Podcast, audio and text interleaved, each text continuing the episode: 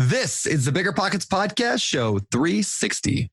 But I also have a, a pretty robust automated marketing system that I use to just keep in contact with my tenants, welcome them in, give them access codes. I started that because I didn't want to pay property management. And then it got so good that now I don't really have to. You're listening to Bigger Pockets Radio, simplifying real estate for investors large and small. If you're here looking to learn about real estate investing without all the hype, you're in the right place. Stay tuned and be sure to join the millions of others who have benefited from biggerpockets.com, your home for real estate investing online. What's going on, everyone? This is Brandon Turner, host of the Bigger Pockets podcast, here with my co host, Mr. David Greene. What's up, David? What have you been up to? Not much, dude. Another beautiful day in California. I got to go to the Raider game last night, and they narrowly really? avoided blowing it in the fourth quarter. Yeah, my uncle took me. It was it was a lot of fun. I actually had a. I'm a big Raider fan, although don't judge me for that because I already begun judging you. You don't. Are you one of the guys that like dresses all up, like the white face paint and the black? Like, are you that guy? Not Take your shirt off at the exactly. game. Exactly. It's actually yeah, kind whatever. of silly. I noticed for the first time after the game ended because the Raiders won a really close game that they really shouldn't have been that close, right? And the fans go crazy as if they just did something great. And I was noticing that for the first time walking out, hearing everyone celebrating, like, what, you guys didn't actually win that game. Right. And it had me thinking, you know, how many times are we, t- are we getting caught up in other people's successes and trying to own it as ourselves when real fulfillment comes from when you win the game, when you get the deal, when you accomplish mm. the goal that you set out to do. And don't rob yourself of the energy to go out there and accomplish things for yourself because you jump on someone else's bandwagon. I was actually talking to you about that in my head, believe it or not, Brandon. Like Brandon would probably think the same thing. I do that a lot. I have conversations with people that don't know with I'm me, having them. Yeah. Yeah. so, so that's what I've been up to. All right, all right. Well, you can be a Raiders fan, and uh, we'll still love you, David Greene. Uh, let's go on though to today's quick tip. Quick tip. All right. Today's quick tip. We're asking you for a favor. Look, the podcast, this thing is growing like crazy still. And we're always thinking, how do we make this show better? And you know what would really help us out a lot and make this show better is if you gave us your feedback about the podcast. So, hey, if you've gotten value of this show, could you do me a huge favor and take a five minute or less survey? I mean, five minutes if you're slow at it. Uh, just go to biggerpockets.com slash podcast survey. You can do it on your phone not while you're driving. Biggerpockets.com slash podcast survey. And uh, let us know. The answers are anonymous, and I guarantee you it's going to help us make the show better and help you reach your real estate investing goals next year and beyond. So thank you for doing that. That is today's quick tip. Quick tip. What's better than low money down? No money down. Now through Rent to Retirement, you can buy a brand new construction turnkey rental property for no money down. Wait, hold on. This can't be right. I need to double check with Zach, Rent to Retirement CEO. Oh, hey, Rob. Zach, how the heck are you selling turnkey rental properties for $0 down? it's not that complicated, Rob. Rent to Retirement has new construction properties up to $20,000 below retail prices. We also have investor loans with rates as low as 3.99% and down payment options as low as 5% or sometimes even zero money down. You get all the cash flow, appreciation, and equity for as little as zero money down. That's an infinite return. Oh, wait, wait. Let me get on this before we tell it to the whole Bigger Pockets audience. Just head to renttoretirement.com. That's rent-to retirement.com or text REI to 33777. That's REI to 33777 to learn more about how you can get started investing with no money down today. Get your next new construction property at a steep discount or invest with no money down. Head to renttoretirement.com today. If you're in the landlord game, then you know the importance of solid tenant screening. That's where RentRedi steps in. Now, RentRedi's got an important new feature proof of income verification. And get this with Plaid certified reports, you'll see everything from income summaries to total earnings by month. Say goodbye to those gut check moments and hello to confidence in renting with RentRedi. RentRedi is included in your pro membership at Bigger Pockets. If you're not a pro, they're offering a six month plan for $1. You can't beat that. I actually don't even know how they make money doing that, but it's above my pay grade, pal. Visit rentredi.com. That's R E N T R E D I.com and use the code BP Investor. That's BP, like bigger pockets, investor, like me, to get six months of RentRedi for $1, which is crazy. You might think you want real estate, but that's not true. What you really want is passive income. With new investors struggling to find deals or get enough money to buy them, and veteran landlords tired of the constant tenant phone calls, Is there a better alternative? Actually, there is. Short notes from Connect Invest. Connect Invest is an online investing platform that allows you to easily participate in passive real estate investing, and all you need is $500 to start. Short Notes collectively funds a diversified portfolio of commercial and residential real estate projects across acquisition, construction, and development phases. You'll earn a fixed monthly income without the hassle of owning or managing real estate. Head to connectinvest.com/bp to create your account. Fund your digital wallet with at least $500. Select from 6, 12, and 24 month short notes with annualized return rates up to 9%. Then sit back and let your monthly returns roll in. Join today by visiting connectinvest.com slash BP. Connectinvest.com slash BP. All right, all right, all right. With that, time to get on today's show. So today we're interviewing Stephanie Cabral. So Stephanie is a real estate investor in the Connecticut market uh, who has really done an awesome job of building up a, a, portfolio to the point where she just put her notice in to quit her job, which is kind of cool. Uh, and so she talked about how she did that. She got some great stories today. I mean, like, for example, her first deal, she'll talk about how she got a hundred thousand dollars off their asking price. Hundred thousand dollars off her asking price. She goes into how to, how she uses virtual assistants. And man, she taught me a ton of stuff about using virtual assistants that I'm going to start implementing in my business right now, and you can as well. And a lot about automation and marketing and so on and so forth. You guys are going to love this. So, without further ado, let's get to today's interview with Stephanie. Stephanie, welcome to the Bigger Pockets podcast. Good to have you. Oh, thanks for having me. I'm so excited to be here. Yeah. So let's talk about your real estate. What do you do? What did, how'd, how'd, actually, let's go. How'd you get into it? Well, so I'm a buy and hold investor in Connecticut, and I'm a lawyer by trade. And I knew pretty early, uh, actually, even before graduating, that I didn't want to stay in law. So um, I took a job at a firm that allowed me more flexibility than a, than a typical entry associate would, but in exchange, I wasn't paid the same way an entry associate would be. So I couldn't afford the house that I wanted. So in hindsight, that ended up being the best blessing because I still had to get the house that I wanted, but I had to do it in a non traditional way. So I ended up buying a condemned duplex using a 203K loan and house hacked it at the beginning. So that was my first foray into real estate. Uh, but it wasn't until really, yeah.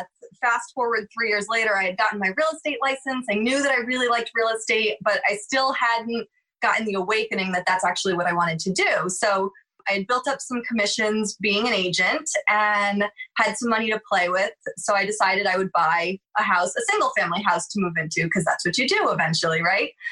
Sure. Yeah. So I went and bought a single family house using the uh, the money that I had. I did the renovations myself. It, it needed some work, and halfway through the renovations, I found bigger pockets. I was actually sitting ah. on the floor of an unfinished bathroom with a stack of tiles in front of me and a book that said How to Tile 101.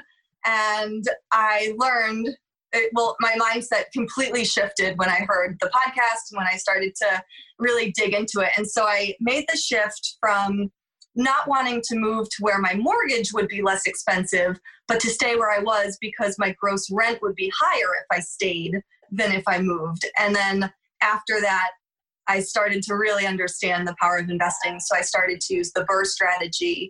Um, still, I was still working full time as a lawyer and as an agent, and then building up a portfolio of single families and duplexes through the BRRRR. All of my projects have been renovations, and I just hit the two million mark in real estate, and was able. And a few years ago, I was able to drop down out of out of full time work into part time, which is great. So that's awesome. Yeah. So here I am on the podcast. Okay, right. so you're a lawyer by trade.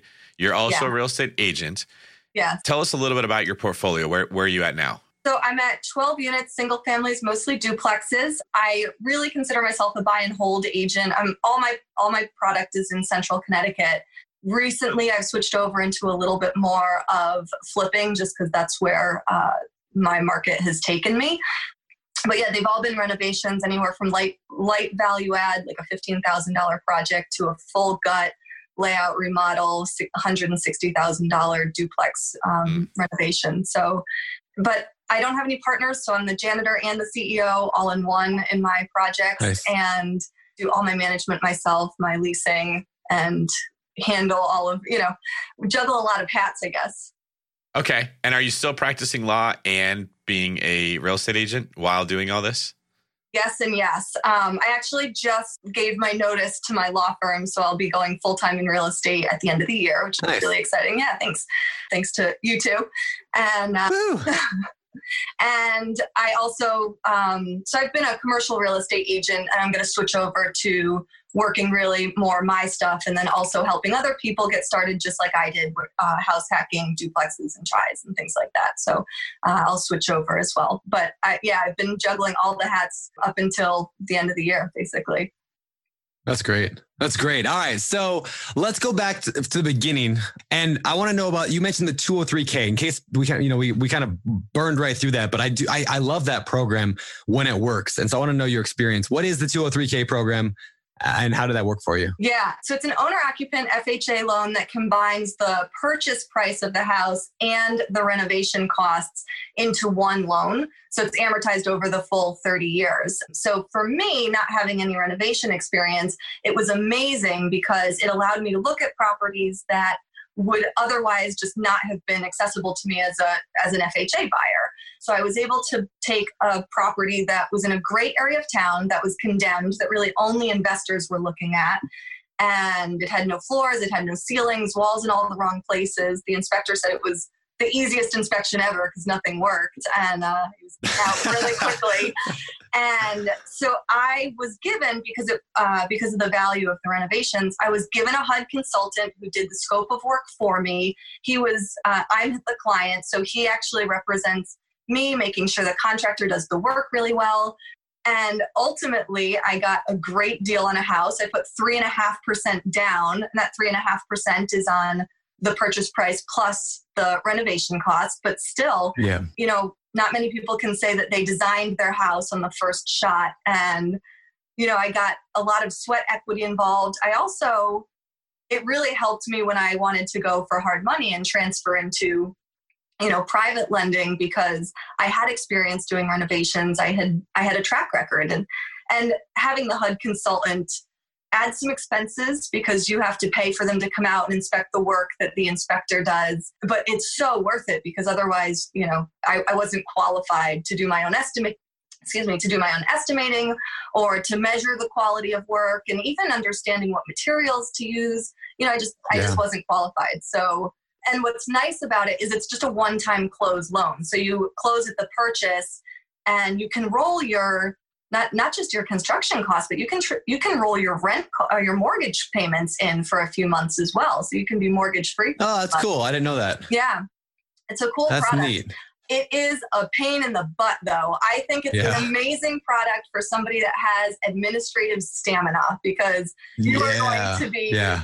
You know, every single request, you have to submit the entire package again. So my loan took three months to do, and I was getting angry phone calls from the seller wanting me to close, but they stuck with me. They kept extending, um, and I finally closed.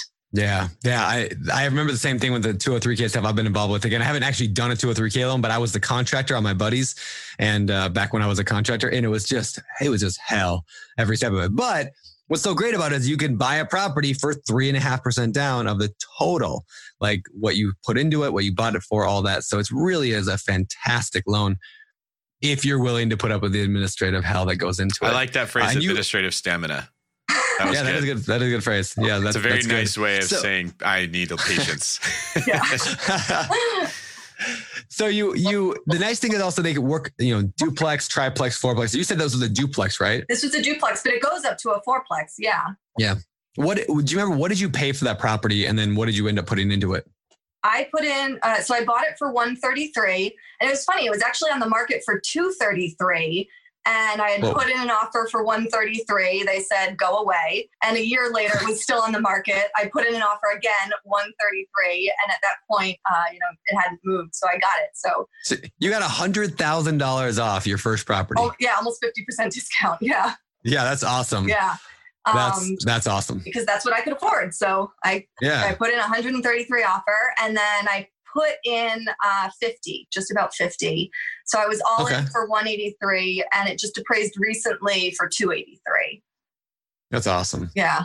So so now at the end of the day, you have a duplex that you're living in that you were living in half of it. Yeah. So you're living cheaper, maybe for free. I don't know where your numbers came to, but almost free. Yeah. Yeah, almost free. You've got a remodeled house. Yeah. You, it's kind of like your dream house, or at least like what you want. It's fixed up, so hopefully your repairs are a little bit less because everything's been fixed. Mm-hmm. You now have forced equity in it, Mm-hmm. and you did the whole thing for three and a half, three and a half percent down. Like that. yeah. That's, that's why we love this loan. It's like as annoying as, as it is. yeah. It's that uh, com- like it's not very comfortable, but it sure does uh, But pack for- a big punch. Yeah for a for a new person getting started that doesn't understand how to estimate doesn't understand you know the process really like they walk you through it. They hold your hand and um, the the bank really kind of pushes pretty heavy on the contractor to make sure the work is done and done well. So i appreciated it so much. And then i was able to take a heloc out on it. So this house just keeps on giving. So it's been a Yeah, great cool. great project That's cool. Can you, can you explain HELOC real quick? What do you mean by took a HELOC on it so Yeah. people know? Uh, HELOC is a home equity line of credit, and it basically means you are opening a line of credit based on the equity that you have in your home, and that that HELOC is secured by the home itself. So it, I think it's better than a refinance because you're not paying, uh, you're not making a payment unless you're actually deploying the money. So it's just a great way to have extra cash available to you to deploy it at your at your convenience. Yeah. Another good. benefit to a HELOC is you don't pay closing costs. That just doesn't get brought up very often when people talk about the costs of real estate. But closing costs on on loans and refinances, they're not cheap. Uh, my brother's trying to refinance a house he he bought for. He's trying to take out seventy grand, and the closing costs are ten thousand dollars, which is oddly enough about the same as if you're taking Wow. a loan, a loan for like five hundred thousand dollars. You know, because to the lender it's the same amount of work. So they they adjust the basis points you're paying on that loan for lower loan balances.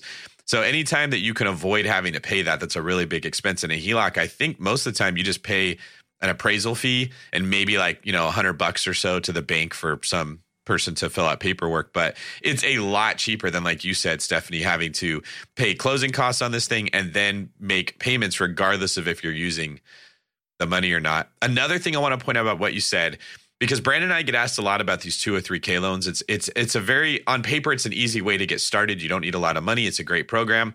And in reality, sometimes it doesn't work because it's such a headache. And I know a lot of people think, well, should I do it or not? And probably a better way to look at it is it will work on a specific kind of property.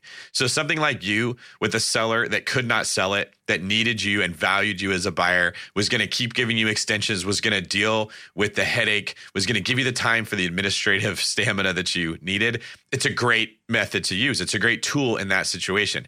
If you're out where I am in the Bay Area and you're trying to buy a house that gets seven other offers and you're trying to buy it with an FHA loan and a 203K extension, that's a terrible idea. Sellers are going to throw it off. So try to get at, for the listeners, you don't want to be thinking about is it good or bad? Yes or no, right? It's is this the right tool for this deal that I'm trying to take down? And Stephanie, you're a smart person, so you figured out this is perfect for me. I really like that you use it on that deal. You wouldn't try to do it on a house that has seven other offers and they don't need to put up with your your loan. Right. I mean, if the seller has a good agent, they're going to be counseled away from taking a, an offer from a 203K borrower. But what it does have going in its favor is uh, usually the financing terms are so much better than what an investor is getting if, if they're not con- conventionally financeable anymore and they're doing commercial lending. So the homeowner that's going to be also an occupant can usually afford to pay a little bit more uh, if their priority is to house hack and just keep their costs down and and they're just trying to get in. So I think that's why I ended up beating out a few other uh, investors was because I was willing to pay as much as I could max out my loan for. And somebody else, you know, I, I also wasn't analyzing it using escrows and vacancy and things like that. I Mhm. was just trying to figure out how much did I need to contribute at the end of the day. But I have no regrets about that at all. All right. So let's go. Let's move on to your story a little bit. You bought. You said you mostly buy duplexes today. Why? Why do you do that? Well, actually, single families mostly, and then a few. Oh, say that's right. Single family and a few duplexes. That's right. Okay. Yeah. Why? Like, what's Um, what's what's kind of your strategy overarching right now? Is that just accidental, or are you is that purposeful? Like, this is what I like. that's that just tends to be what's come to me uh, but i do find that Okay. i really like managing single families and and the duplexes because i think for me the tenant base is really good Um, they stay longer. It tends to be families that want to make their house a home. So I've got good relationships with a lot of my tenants. I don't have a long marketing period. I keep them for a long time and, and they really take ownership. And I also then don't have uh, any water bills that I have to pay or any lawn maintenance or snow removal. All of that is just passed along to the tenant. So, you know, I have a smattering. They're also really easy to liquidate. I uh, don't liquidate often, but if I wanted to, you know, single family home, you can sell in the retail market, not just to an investor. This is true. This is true. So, do you manage all your own properties? I do. Yeah. Um, and so I, I have a virtual assistant who I use a lot, but I also have a, a pretty robust um, automated marketing system that I use to just keep in contact with my tenants, welcome them in, give them access codes, uh, takes their maintenance requests and farms it out to my handyman and contractor. So I started that because I didn't want to pay property management. And then it got so good that now I don't really have to. So sure. I, I manage all my properties myself. That's cool. One thing I want to know, Stephanie, is you mentioned you buy single family houses, sometimes duplexes. And it got me thinking sometimes we talk to somebody who only buys triplexes, sometimes it's someone who only does HUD housing. There's all these different strategies. And what I started to think about is I wonder if the strategy that the person ends up picking that works well is largely dependent on their environment like what houses are around you and what works for what you're doing. Can you comment on that? Like is is Connecticut specifically or the neighborhoods you buy in is there something that you notice that makes that a better strategy that might not work if someone was in Kansas City or maybe Miami, Florida? Uh, sure. So I think there's a few things. One, we tend not to have like sprawling apartment communities. We, we certainly have them, but they're not as common as you'd find in Kansas City or the Midwest. And we oh, there's a stigma of Hartford. I like Hartford, but there's definitely a stigma. Not a lot of um, young professionals are living there. Not a lot of families live there. And so, really, our suburbs are getting the most attraction. Um, we're spoiled. We like easy parking. We live in a place where there's snow a lot. And so, people just like their conveniences. They like their driveways. And, you know, we're New England. We have a very uh, private, want a home, the quintessential uh, American dream life. So, people love living in a house. It's typically what they yeah. tend to go to. So we find it's a really robust market um, to have single family rentals. Yeah, Beautiful. that makes sense. You know, one thing we one thing I talk about a lot, and David, you do as well, is when you're trying to get into real estate, some people complain like, uh, you know, I can't find any deals in my market. But like I said, there's there's always something that works in every market. There's always something that works everywhere. So you got, you got to figure out what works in your market because there is something in your market. Single family houses seem to work well. But if you're in downtown San Francisco, it's probably not that. If you're in Hawaii, it might not be that. If you're in, you know, Oklahoma, it might not be that. So figure out what works in your market or do what David does and go elsewhere in, in your market and go find another market to go to. Mm-hmm. Um, do you have you ever you've never done out of market stuff yet, right, Stephanie? I'm actively pursuing uh, an out of yeah. market, yeah, because okay. I want to get into multifamily, and I don't think that it makes sense mm-hmm. here. And that's the other thing about Connecticut is we don't have natural appreciation here. So forced appreciation is fine through the through the uh, renovations, but we're not experiencing rent growth, population growth, job growth, and so I wouldn't want to take on a multifamily Sure. That's minimal minimal value add in any in any place in Connecticut. Mm-hmm. Okay, very cool. So uh, you mentioned something that I'm, I'm, fascinated by, and that you have a virtual assistant that helps you with your property management. Can we talk through that? What does that person do, and how'd you find them? Yeah, so I, I actually have a few, but what she does is she helps me all over the board not just in uh, not just in property management but she helps me write offers. She helps me so she does a lot of interfacing. She does document collection. Uh, so what else does she do? She so i do a lot of automation actually and she'll prompt the automation to go. So like if the documents are collected and then the next phase is an email to send out she'll indicate that the documents have been collected. She'll show she'll update the status of the process and then it automatically triggers the next sense um, so she also will take the maintenance request when we come in. It gets an there's an auto email that comes in and then she'll farm it out to my contractor or something like that. Mm. but she the one that i'm talking about is actually fairly new. I've had a few of them the other one actually the one of my favorite things that he does is he just enters the water bills onto the invoices that get sent out every month. So this was something that was driving me crazy to every single month go into the you know the water bill website and put it on their on their invoice. And then by the time the next month came around i felt like i had just finished doing it. So that's yep, actually the first yep. thing that i outsourced was i just wanted somebody to log in take the numbers and put it on the invoice.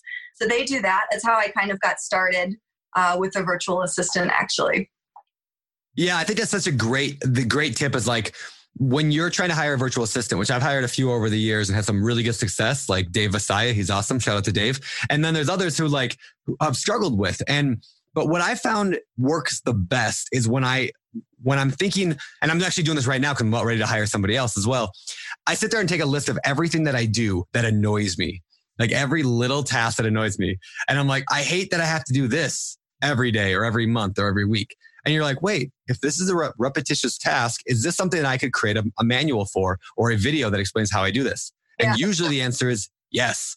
Yeah. So I'm like, all right, that's one thing they can do. And so then you test out some VAs and have them try it and see if you can get, even if you, all you did is outsource that one thing, that's education you're learning how to how to manage a virtual assistant yeah absolutely all right so let's let's talk a little bit more about the va thing because again i think this is such a fantastic thing that i think every investor should look into doing is getting a virtual assistant. And honestly, I don't use I don't use virtual assistants very much for my rental business, but I need to. And so this is super timely for me right now as well.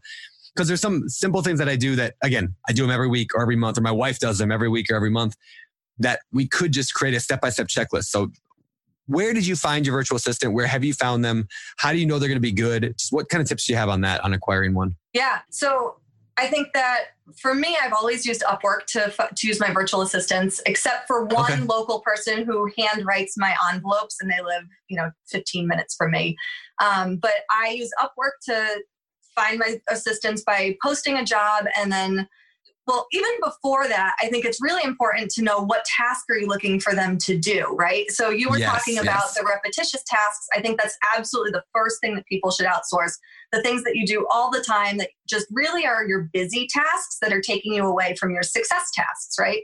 So you, by doing the by writing down what do you do every single month that's just creating some brain damage, you can start to see okay, so these are the administrative things that I need, or maybe these are the social media things that I need. So you start to categorize the types of tasks that you're doing and that helps you define the role and the personality and the care and the skill sets of who you're looking to hire i think the second thing that i like to outsource are the things that are the most time consuming or money intensive and then i try to implement systems to either make them better or reduce the amount of time spent on performing them, right? So, like, if you only buy one house a year or two houses a year, rather than going back in and repeating and reinventing the wheel every single time, if you have your process in place, you just refer back to it and it's that much easy, easier to repeat because you're defining your best practices yeah. and moving forward.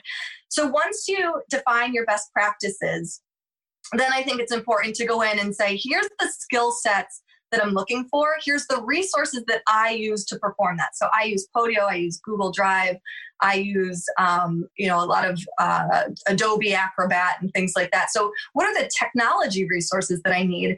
And then what happened to me a few times was I just took for granted uh, some of the basic first world things that I have that I just wouldn't know to make a requirement when I'm outsourcing. Like, for example, regular connection to internet, even like so even the amount of english that someone speaks is really negotiable when you're hiring them because are you looking for them to develop a product or a system for you and code it or are you looking for them to interface with potential tenants? There's an entirely different range of english that's that's necessary. So i think by defining what you're looking to outsource and then writing that down putting your resources and I put everything on Upwork. And I also, I tend to hire more than one virtual assistant for each job as kind of a screening test. So I will give three the chance to work on this one job. Mm, yeah. And they get the same exact resources, the same exact instructions, and they're instructed specifically ask me questions. I want I want conversation. I want to hear what your sticking points are. I want to encourage dialogue and usually one or two will just weed themselves out either they won't yes, they won't yes. put the product they don't they won't finish the job or they're just clearly not a fit and then uh, you kind of go from there but oh yeah. my last virtual assistant i found not because she was doing anything real estate related for me. She it was on Upwork, and I had her um, creating a meal plan for me, and then just adding the items directly into my Peapod cart. And she was from the Philippines, and Peapod was blocked. So she's like, "I had a problem. Peapod was blocked from my account, but don't worry, I've figured out a way to work around it and fix it." Mm. And so that right there, she she didn't have any real estate experience, but I loved the way she communicated expressed a problem, already had a solution, and knew her way in the, the digital world. And she has been a rock star ever since. So I've absolutely loved having her because I saw the qualities that I wanted out of the person that I'd be working with. And she was customer support in her in a background and did a lot of auditing. So she had attention to detail, really strong, uh, friendly English demeanor. It was it, she's been great. That's great. Yeah, it's so good because you never know. Like, I love your tip about, you know, giving, hiring three or four of them and giving them a small task to see what they do because you never know how someone's going to be until they do something for you. Like, this is true for all employees, whether it's a virtual assistant or not. Like, you just never know until people do stuff. Yeah. And then it usually becomes pretty clear pretty quick. And yeah. so, yeah, that's great. The other thing that I found is not everyone's looking for a long term relationship, right? And so some people are looking for just a, a, few extra dollars for the week or for the month. And so it's important to have that conversation about what your needs are ahead of time. Like I had a great one who graduated and went and got another job right after I had spent all the time training them. And you, you mm, pay for that yeah. time. You, you might not be paying very much, but you're putting your time into really manicuring them into you know the the assistant that you want and it's hard to then have them leave so um Oh, you are you are preaching it right now. I can't even tell you how you're you're, your you're just touching my soul. Yes, with how many times I've just poured into someone to teach them everything I can know, and then they're like, "Okay, thanks. I don't think it's for me," or something's more important, and then they leave. Uh, like once you've been through that enough times, that's when you start to understand why successful business people are constantly saying you need a system. You need a checklist. You need a list of all the things yep. that have to get done. Before you have that problem that's just a nuisance. You're like why yeah. do i need to do that? It's in my head. It's in my head. It's faster. I can just do it myself. But once you go through training someone and taking what's in your head and putting it in their head which is extremely time intensive and frustrating and you see how like not I can't think of the word I'm trying to say how infrequently that person actually works out you start to crave I just want to give you this Google Drive checklist and let's see how you do. I'm not yep. going to sit here and walk you through this thing and that becomes so important but like you're saying Stephanie when you get the right one it's like rocket fuel. Boom you just you take off and and you think all the time how did I ever do this without said person yeah. And it's funny, I actually was just talking to Jay Martin and he he mentioned randomly that if he wants them to learn a new task, he just gives them some articles to read. And I was like, "Whoa, what do you mean? Like you don't train them yourself? You actually have them just go off and do some research?" And that was a real game changer too. Like I like mm, to yeah. I have checklists and a bunch of instructions, video instructions and you know, they, they can follow my work really carefully, but it is important for them to be able to expand and grow. And so I think that you've got different levels of testing someone. So I like to test them with tasks that they follow. And then once you know, okay, you've got somebody that you can really work with here, then expand them out. But the challenge is, is that you're still naturally going to have turnover, right? I mean, Yep. Not everyone's going to be as invested in your business as you are. So I think it's important that we start to look at first to automate whatever we can before we start to delegate it, right? Mm. So in an ideal business, you're delegating only what's left over after you automate. So I uh, I've recently started to imp- implement as much automation as humanly possible into my business. So using auto tasks that are created that are easy to track in my marketing, anything that you do repetitively, you really if you can create like a flow chart of if this happens, then this happens, then that happens, you can automate that. So I have a direct mail system, for example, that auto creates a PDF that that goes to every recipient that I want. And then my virtual assistant just sends that PDF to my printer, who prints them, folds them, and sends them to my local assistant, who handwrites it and sends it out. But those ma- those mailings are generated every single month overnight. I get an email saying they've been generated. Your assistant has the next task to move it forward, and you know have a great day. So I think that. Yeah in that situation, my virtual assistant is really not the driver of the process and they're kind of replaceable. Not that I want to replace people, but I think it's important to to protect your business and make it run in a way that even if your virtual assistants are changing over, your business is still running. Yeah, what you're describing is you want to be the person that creates the blueprint. So whatever contractor you hire can build out what you want right? And some contractors are better than others. Not everybody has the same skill set. You do have to go through contractors, but you don't want to have to create a new set of blueprints every single time you hire a new yeah. person. Once you've got the blueprints, then it's just a matter of running different people through. And a good contractor doesn't need a lot of hand holding. When you hand them the blueprints, they know what to do with it. And then you can see the result and you know that's the person I want. And it does take work to get to that point. Like, I don't want anyone to think that we're saying, oh, this is all you got to do like most things in life, it is simple, but it is not easy. It's it's difficult, but it's not complicated. If for the people that ask, what am I supposed to do? It's very simple. Make a checklist of everything that has to be done. That's automation. Find a person that can do it. That's delegation. We're not talking about you know rocket science in this instance.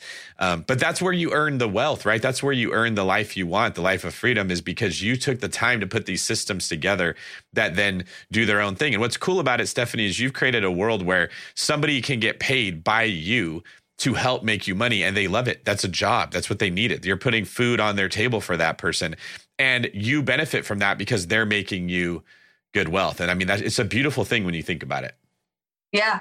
And I mean, we're in a we're in a place now where technology is so robust that you can use technology to push your business forward and that's that's really where automation comes in, right? So you can you can start a process and it can happen automatically and you can track things and I, I mean, so I use Podio to track all of my processes. Google Drive has the like standard operating procedures but then Podio actually tracks it in live time so I can see how it applies to each person.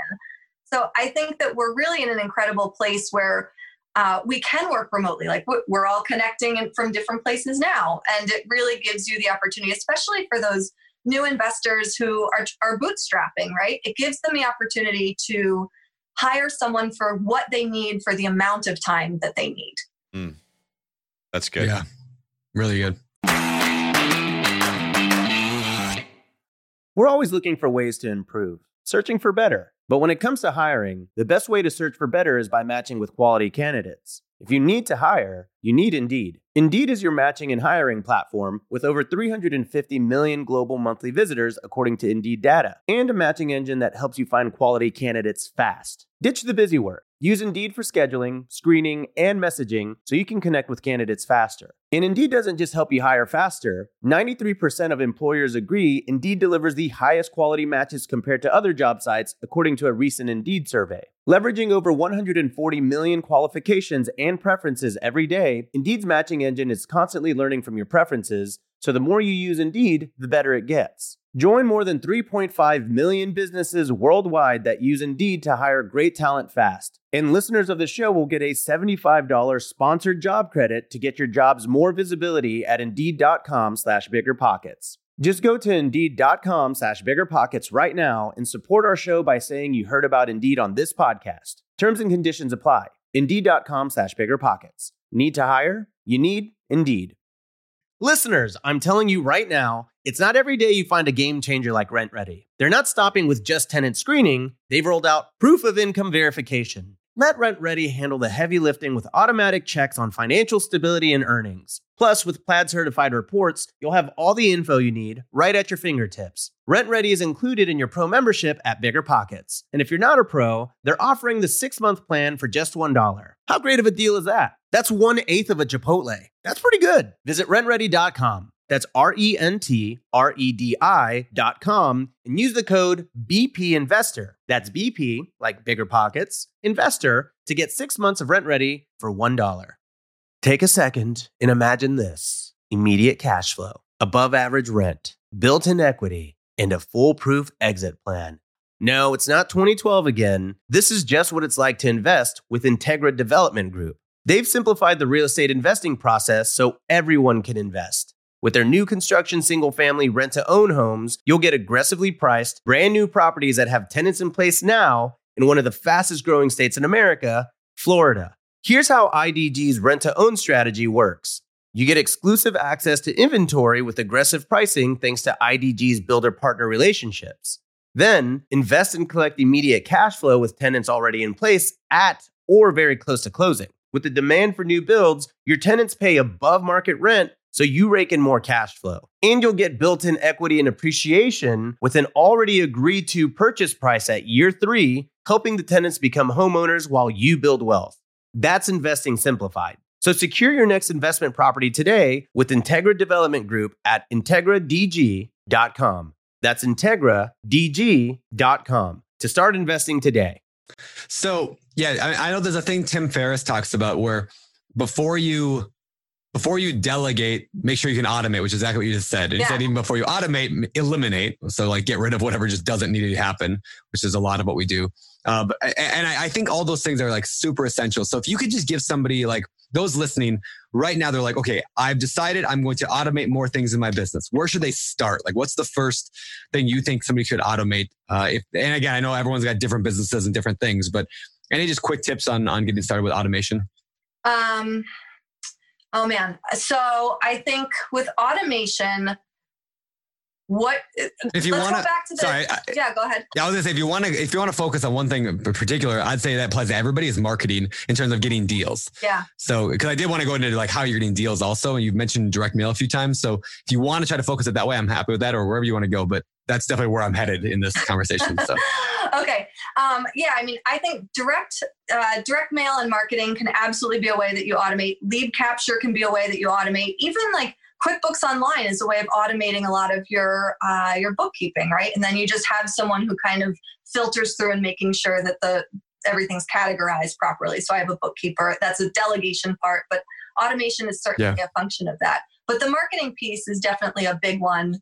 And then rent collection is one of my gateways to mm. how I got into automation and delegation in particular because I didn't want to be chasing rent. And I got to the point that I had to actually write down all of my properties and figure out who has paid and who hadn't. And so I yep. took a rent collection software and that has been tremendous. E-signatures, things like that. That's an amazing way to automate because uh, you can create templates, populate, and things go out really quickly. So whatever cool. I would say, start with little tasks. Don't try to take a whole process and automate it. Start with just one of your little tasks that is taking a lot of time and you do a lot and how can you create an if then statement and if you can create an if then statement you can create an automation for it yeah excellent excellent so how are you using that automation in your marketing you said i mean a little bit about like the direct mail stuff is that how you're getting deals today or is that how you're looking for deals is through direct mail um, nope, I've been actually buying through auctions and buying through wholesalers, oh, okay. but I just started doing a uh, direct mail campaign that's fully automated, except for you know the virtual assistant who will send sure. send the things to the printers but that's all through podio and i really recommend podio as a great place for somebody who's looking to build automation and and delegation because it's an online collaboration software they have a free version and i love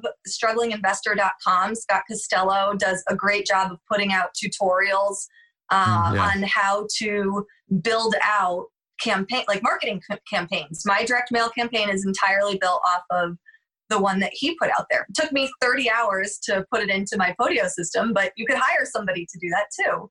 Um, and so that's just the only thing that i have to do for that direct mail campaign is to upload the list into podio and hit start.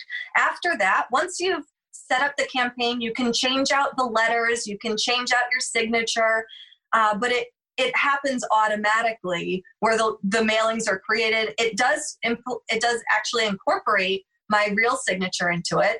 And then uh, and then i've got that local assistant again who handwrites the envelope. So even though i just started i sent out 150 letters and i got two calls after my very first letter so i that's think cool. that's a really strong response rate just from uh, I haven't closed the deal yet, sure. it, but it's a strong response sure. rate based on the fact that I didn't have to do anything for it, which is great.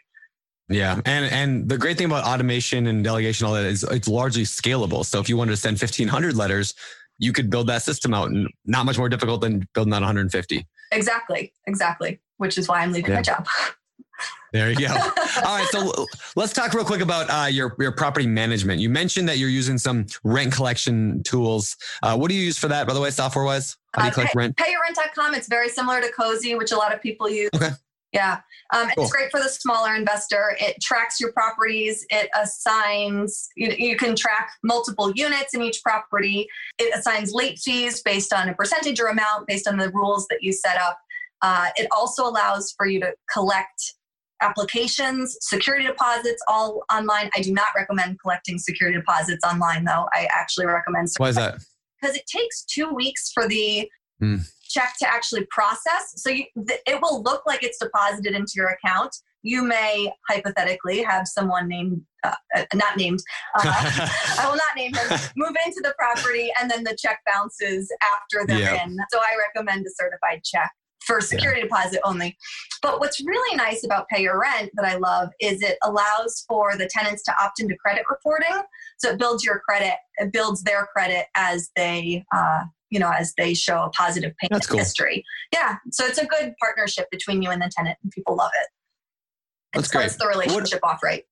What have you found to be the most challenging part of managing your own rentals, and what have you found to be easier than you thought would be? The hardest part for sure has been um, the maintenance requests. I think it's one of the only things as um, as a property owner that is entirely reactive and is not done on your schedule. And so Mhm. I use uh, electronic keys, uh, keyless entry, so that my handyman can go in. I don't have to be a part of it. Change the codes afterwards. But yeah, that and also it's hard because a tenant may call you and you don't know if it's something that needs to be addressed you don't know if it's a plumber or the HVAC guy that needs to go out there. So I find that to be the hardest part. So I really send my handyman out there for an initial diagnostic on almost anything.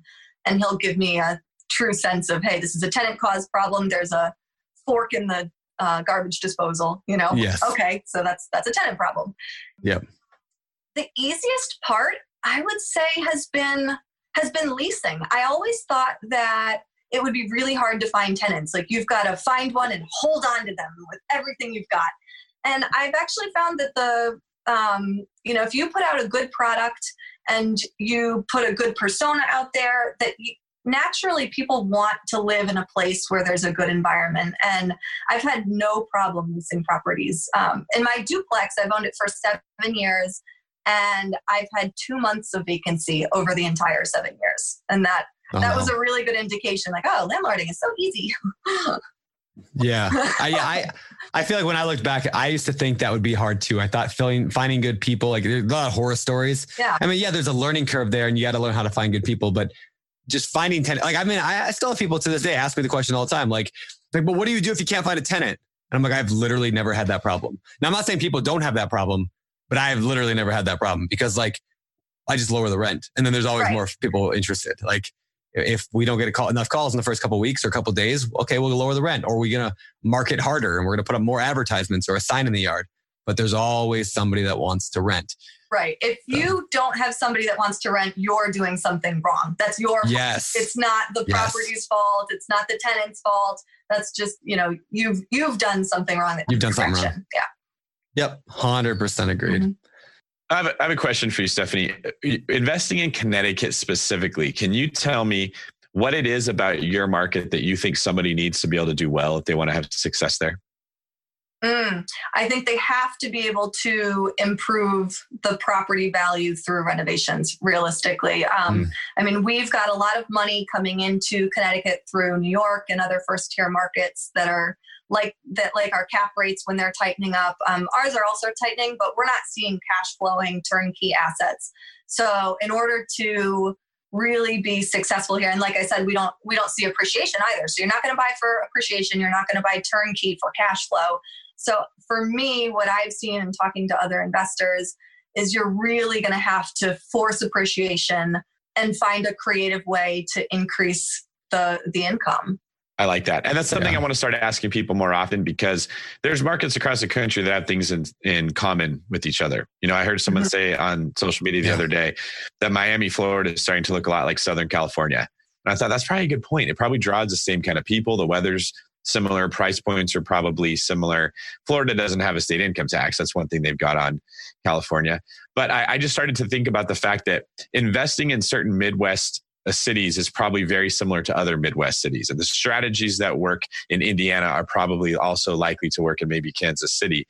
And if we can start getting guests to share, hey, this is what I'm doing in my market, and someone lives in a market similar or invests in a market similar, those strategies will work. So, what I hear you saying is that don't bet on appreciation because we may be topped out, and you're not going to get massive cash flow just buying a house. You're going to be the person who has to value add, find something under market value and make it worth more. And that's how you're going to build wealth. Yeah, absolutely. Beautiful. Yeah, really good, really good.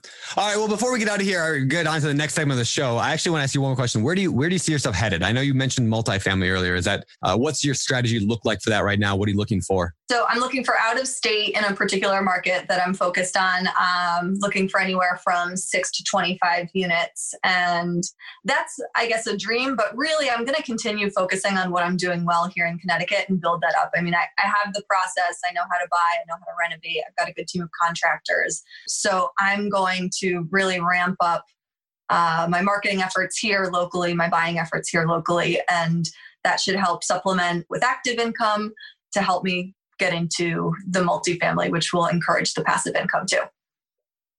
All right. All right. Well, with that, let's head over to the next segment of the show. It's our deal, deal deep, dive. Deep dive.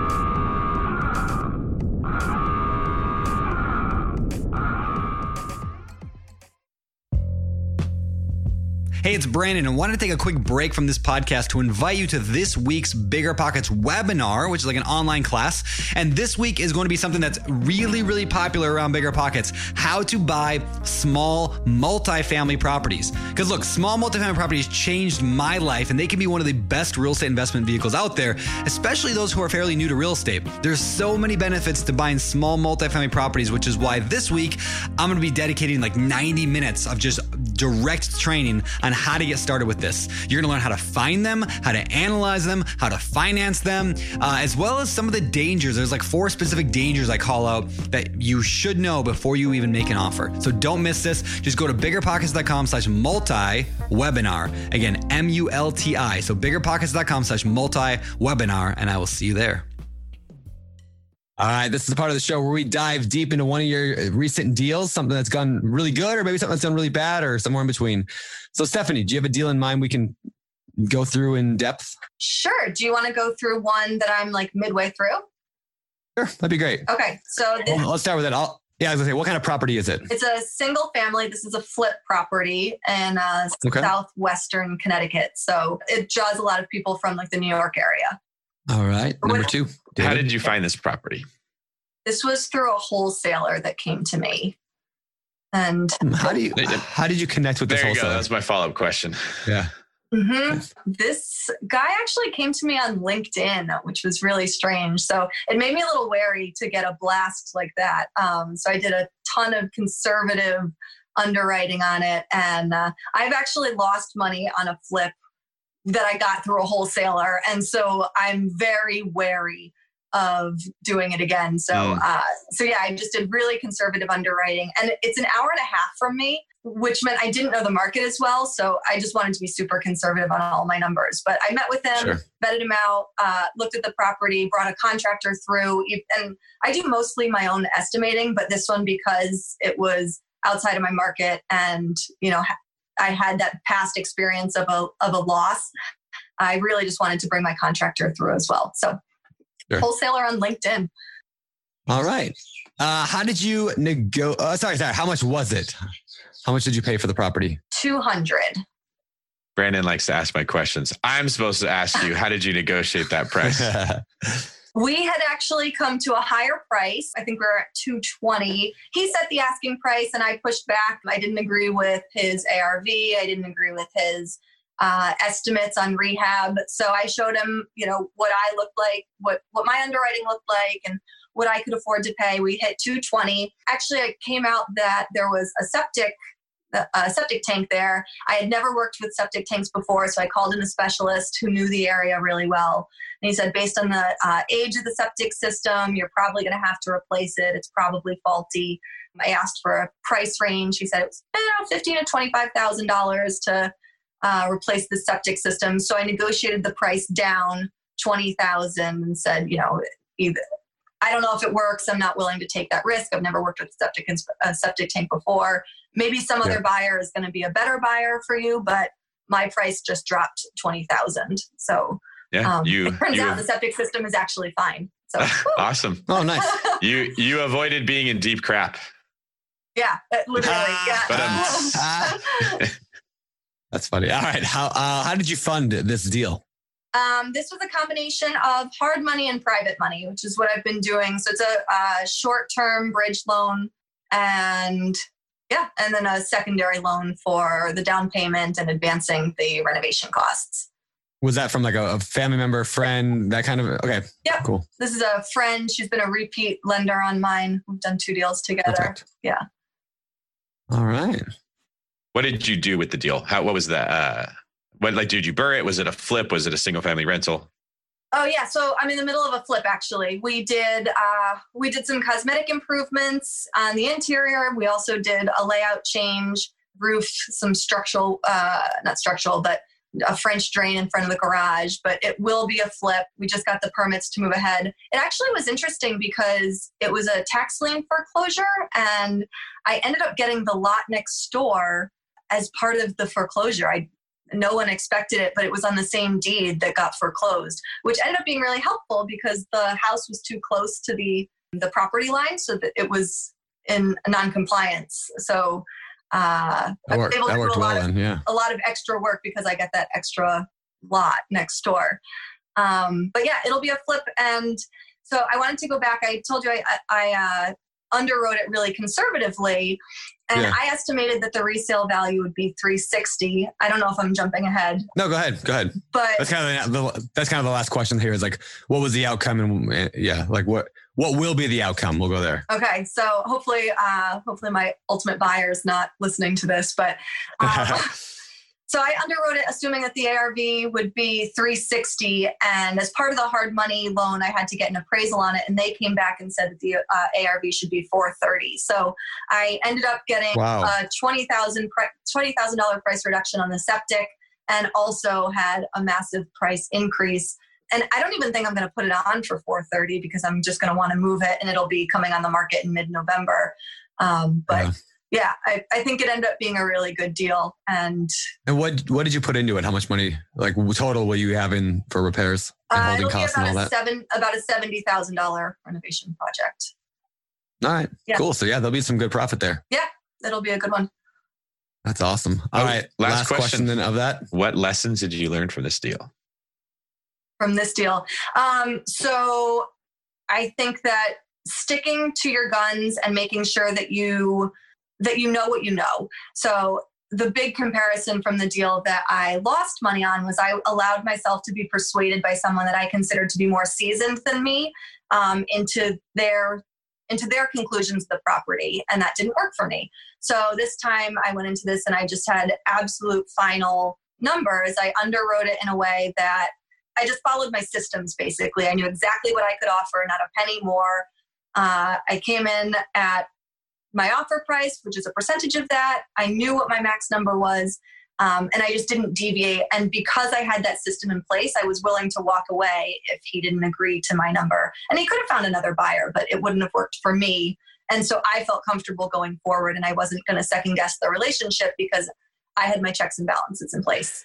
I think that's the way that you, when you're going to flip a house, that's the mindset you have to have, right? Mm-hmm. Assume everything will go wrong buy it at a price that you can still make money or break even if everything goes wrong and your profit margin is all the things that didn't go wrong like right. I, I, just i've done it enough times where i realized how lucky we got that i've changed the mindset from well i'll pay this i'll rehab for that i'll sell it for this i'll make this much that's not taking into factor all the things that can go wrong right assume the right. septic tank has to be replaced assume you're going to sell it for less than you thought assume it's going to take longer than you thought assume all bad stuff write it at that price And then if Right. things don't go wrong, that's the money that you make. And it's it'll be harder to lose money. You won't buy as many deals, but you'll ultimately, I think, do a lot better. Right. Exactly. Yeah. And I never want to go through that loss again. So Mm. it, yeah, it really changed the way that I go into deals and I'm really grateful for it. Yeah. So, I mean, sometimes the, the best lessons are learned from those times where we fail or we lose money or, you know, we kick ourselves. So, Oh wow. you know, good attitude to have that you're, you know, learning from it. Now let's move on to the next segment of the show. That was an awesome deal deep dive. But now it's time for our fire round. It's time for the fire round.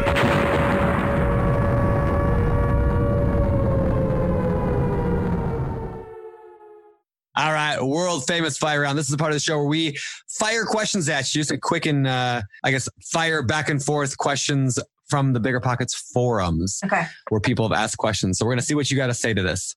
Stephanie, Amanda says in Washington State said, "Hey everyone, I'm a new wholesaler out of Washington State.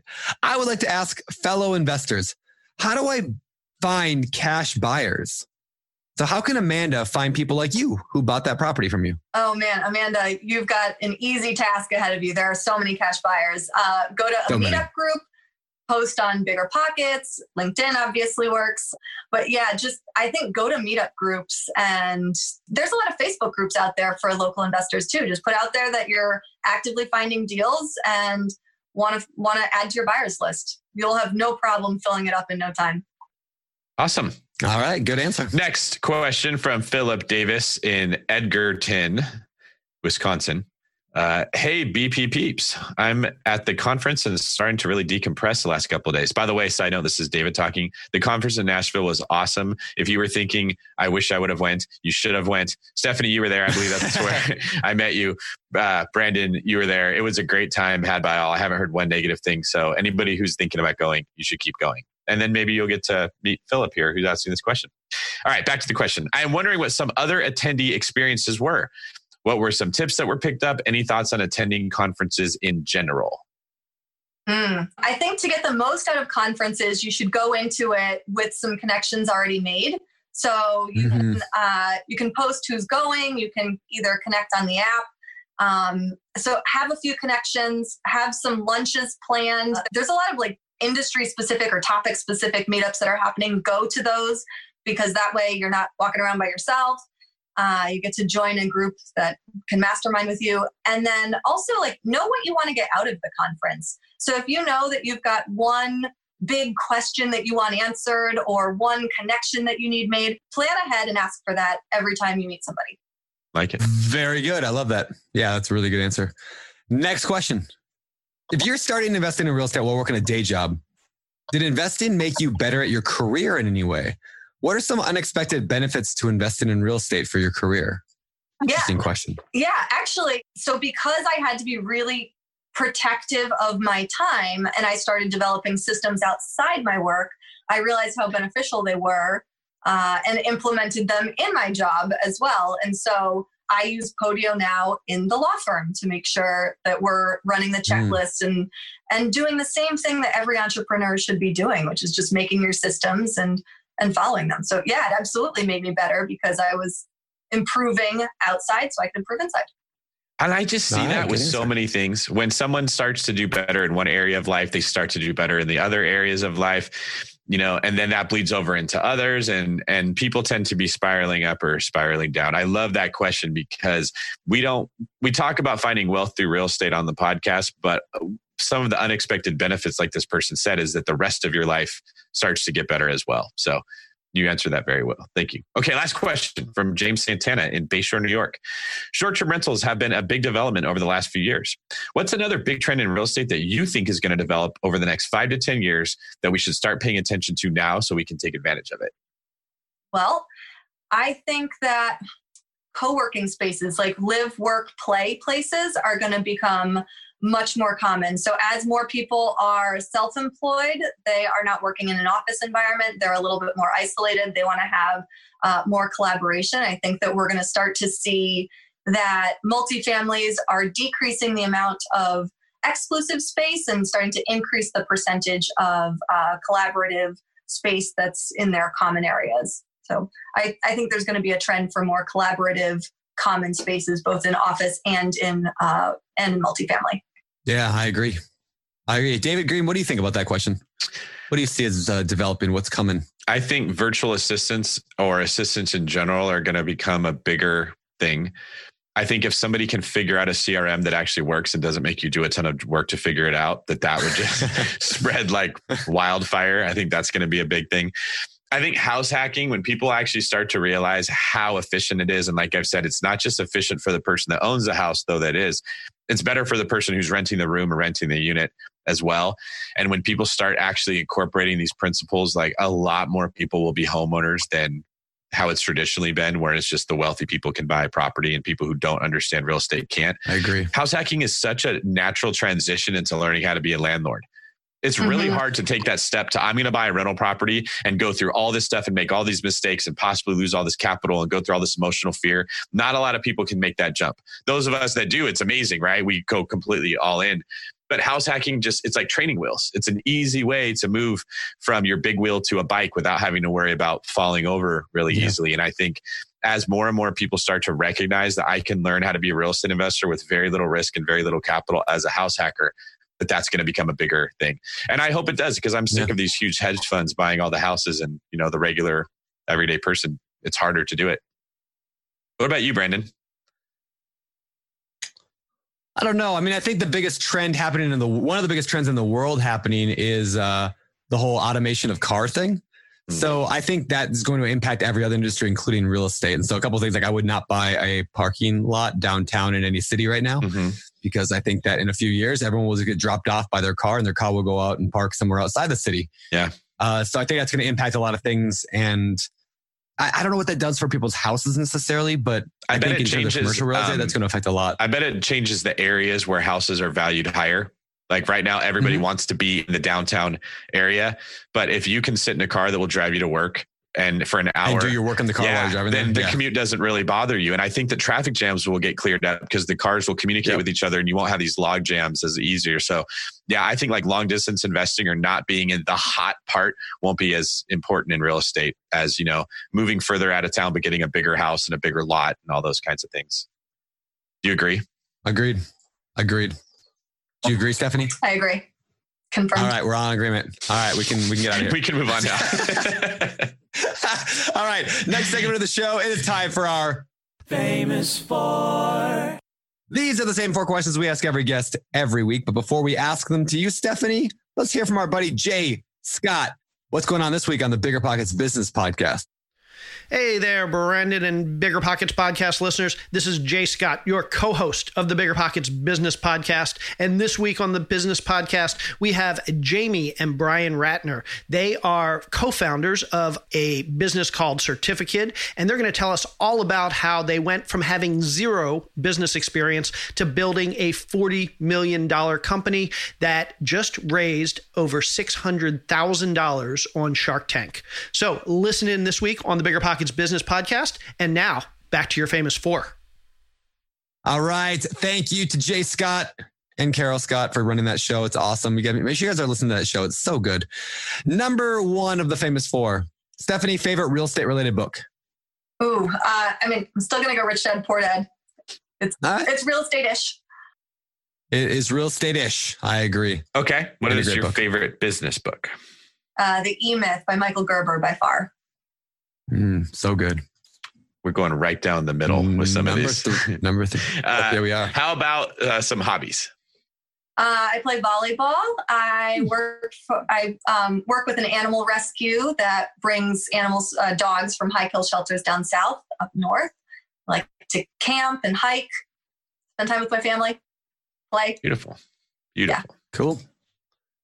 Number four. What do you believe sets apart successful real estate investors from all those who give up, fail, or never get started? The willingness to get a little uncomfortable. So you mm. got to get out there in the mm. field. You're going to have to figure things out that you might not know what the end result is. You got to put yourself in a position to know that you're going to be okay at the end of the day. It's good. Good. It's really good. Okay. Really good. That's deep. My last That should be question. an Instagram like video quote card right there. That is. I wonder if that'll We're make. making it happen. Yeah. You, and you should tweet that when we make it get done here, Stephanie. Like, We're gonna tweet it. because if you don't, Brandon will take credit for that quote when you're not looking. You better copyright it oh, right now. this is copyrighted. I don't- Copyright. I don't steal quotes. okay. My last question for you. Where can people find out more about you? Um, well, you can find me on uh, sunrisebuyshouses.com. You can find me on Facebook, uh, Instagram, Stephanie Sunrise. Happy to answer emails and things like that. But Bigger Pockets as well. I've got a profile on there and I'm happy to connect with people. Uh, send, me, send me a message Will do right now. Thank you, Stephanie. with my own quotes. yes, I will. I'll send you. Hey, Stephanie, I got a really good quote for you. It's really good. I just made it up. You know what you should have said on the podcast? All right, Stephanie, thank you so much. It's been fantastic. We really, really appreciate having you here. And it was awesome getting to see you in Nashville this year. And uh, hopefully we'll connect at the next BP Con, if not sooner. Absolutely. Thanks for having me, guys. And that was our interview with Stephanie Cabral. Stephanie was awesome. Uh, awesome. Very cool stuff today, especially with that. Like, I love that virtual assistant stuff. Man, I need to get more on that train. That's cool. Yeah, and Stephanie didn't just say what a lot of people say, get a virtual assistant. She actually shared with Yeah. us practical Like- steps you can take to prepare for that, right? Because you get a VA and they're going to say, what do I do? And you go, Yep. yeah, what do, what do you do? Right? How do I get what's in my brain into your brain? And and the systems that you come up with make VAs possible. Yeah, it's so true. So very, very cool. Well, Stephanie, good luck to you and everybody else listening. Uh, she had mentioned Upwork. So upwork.com is a great website for finding virtual assistants. I found uh, some on, there's a thing called onlinejobs.ph if you're looking for somebody in the Philippines, which I've worked with a lot of uh, uh, virtual assistants in the Philippines. Onlinejobs.ph was a great one. And there's a lot of places out there, but those are just two recommendations for you. I don't know. That's all I got. David, what have you been reading lately? Anything fun? I've been reading the Bible more, and I'm reading a book called Beautiful Oh. Outlaw by John Eldredge, which I've really, really been liking, but nothing um, Nice. business related. What's funny though is even though I'm not reading any business books, my business is actually doing really, really good. Uh, I've just been focusing on other things. I think not. I think not. That's the only time we ever say I don't think. We say I think not when know. we're trying to sound smart. That's funny. Just change up I the order of your not. words and you'll sound really Yep. smart. Yeah, Uh, smart so- I sound. Oh, that's, that does sound smart. You, it's like talking to Tyrion Lannister while we're doing Or a smart sounds show. I. That's better. Smart, smart, smart sounds I. All right. Well, People are like, um, no, no, yeah. not Let's even close. What happened to Yeah. Brandon? Can we Yeah. can we turn turn him off of like it's like when you take your TomTom and you put it on, you want the English voice to give you directions. You're like, There you go. we Yeah, put him back on American mode. Do we even have those anymore? Who No, I guess it would be your phone. Yeah, That's a good your point. phone. But you can actually make Siri. Do you know that you can make Siri like an Australian dude? It's pretty great. Australian Yeah, on your phone. Yeah, like a, a Siri will be a guy on your phone from Australia or a bunch of other things. But I had There's all these dude for the little longest time. funny things that you can do with an Apple phone that people don't Mhm. realize. You know, but there's You're I mean, right. I, I've Googled that before. What can my iPhone do? And there's tons of stuff you didn't know your phone can do. That's today's quick tip. Just kidding. All right, let's get out of here. David, do you want to take us out? Yes, I am David Greene24 on Instagram. He is Beardy Brandon. Let us know what you thought of today's episode. And uh, that being said, I am David Greene for Brandon. I don't steal quotes Turner, but he does. Signing off. It's I quote myself. I quoted myself. I didn't steal a quote. Get out of here. You're listening to Bigger Pockets Radio, simplifying real estate for investors large and small. If you're here looking to learn about real estate investing without all the hype, you're in the right place. Be sure to join the millions of others who have benefited from biggerpockets.com, your home for real estate investing online. There's a reason small multifamily investing is so popular in the Bigger Pockets community. With just a 3.5% down payment, you can own up to four different units. Think about it. If you house hack and live in one of the units, you still have three different groups of tenants helping you pay down your mortgage every month, four kitchens and bathrooms you could renovate to increase your property value, four different Airbnbs, medium term rentals, or other rental strategies that you can try in one property, all in just one transaction. Of course, the question is where do you find a small multifamily property that you can actually afford? Which market and which deals are best for you? Once you close, how do you manage it, optimize it, keep scaling, and living your life without being tied down to four leaky toilets or four fussy tenants? All great questions, my friends. All to be answered in the upcoming small multifamily bootcamp with Chris Lopez and Leka Devatha. So if you're serious about growing your portfolio with this highly efficient strategy, head to biggerpockets.com slash four, F-O-U-R, today and join us in the small multifamily bootcamp. See you there. The content of this podcast is for informational purposes only. Past performance is not indicative of future results, and all hosts and participant opinions are their own. Investment in any asset, real estate included, involves risk. Use your best judgment and consult with qualified advisors before investing. Only risk capital you can afford to lose. Bigger Pockets LLC disclaims all liability for direct, indirect, consequential, or other damages arising from reliance upon information presented in this podcast.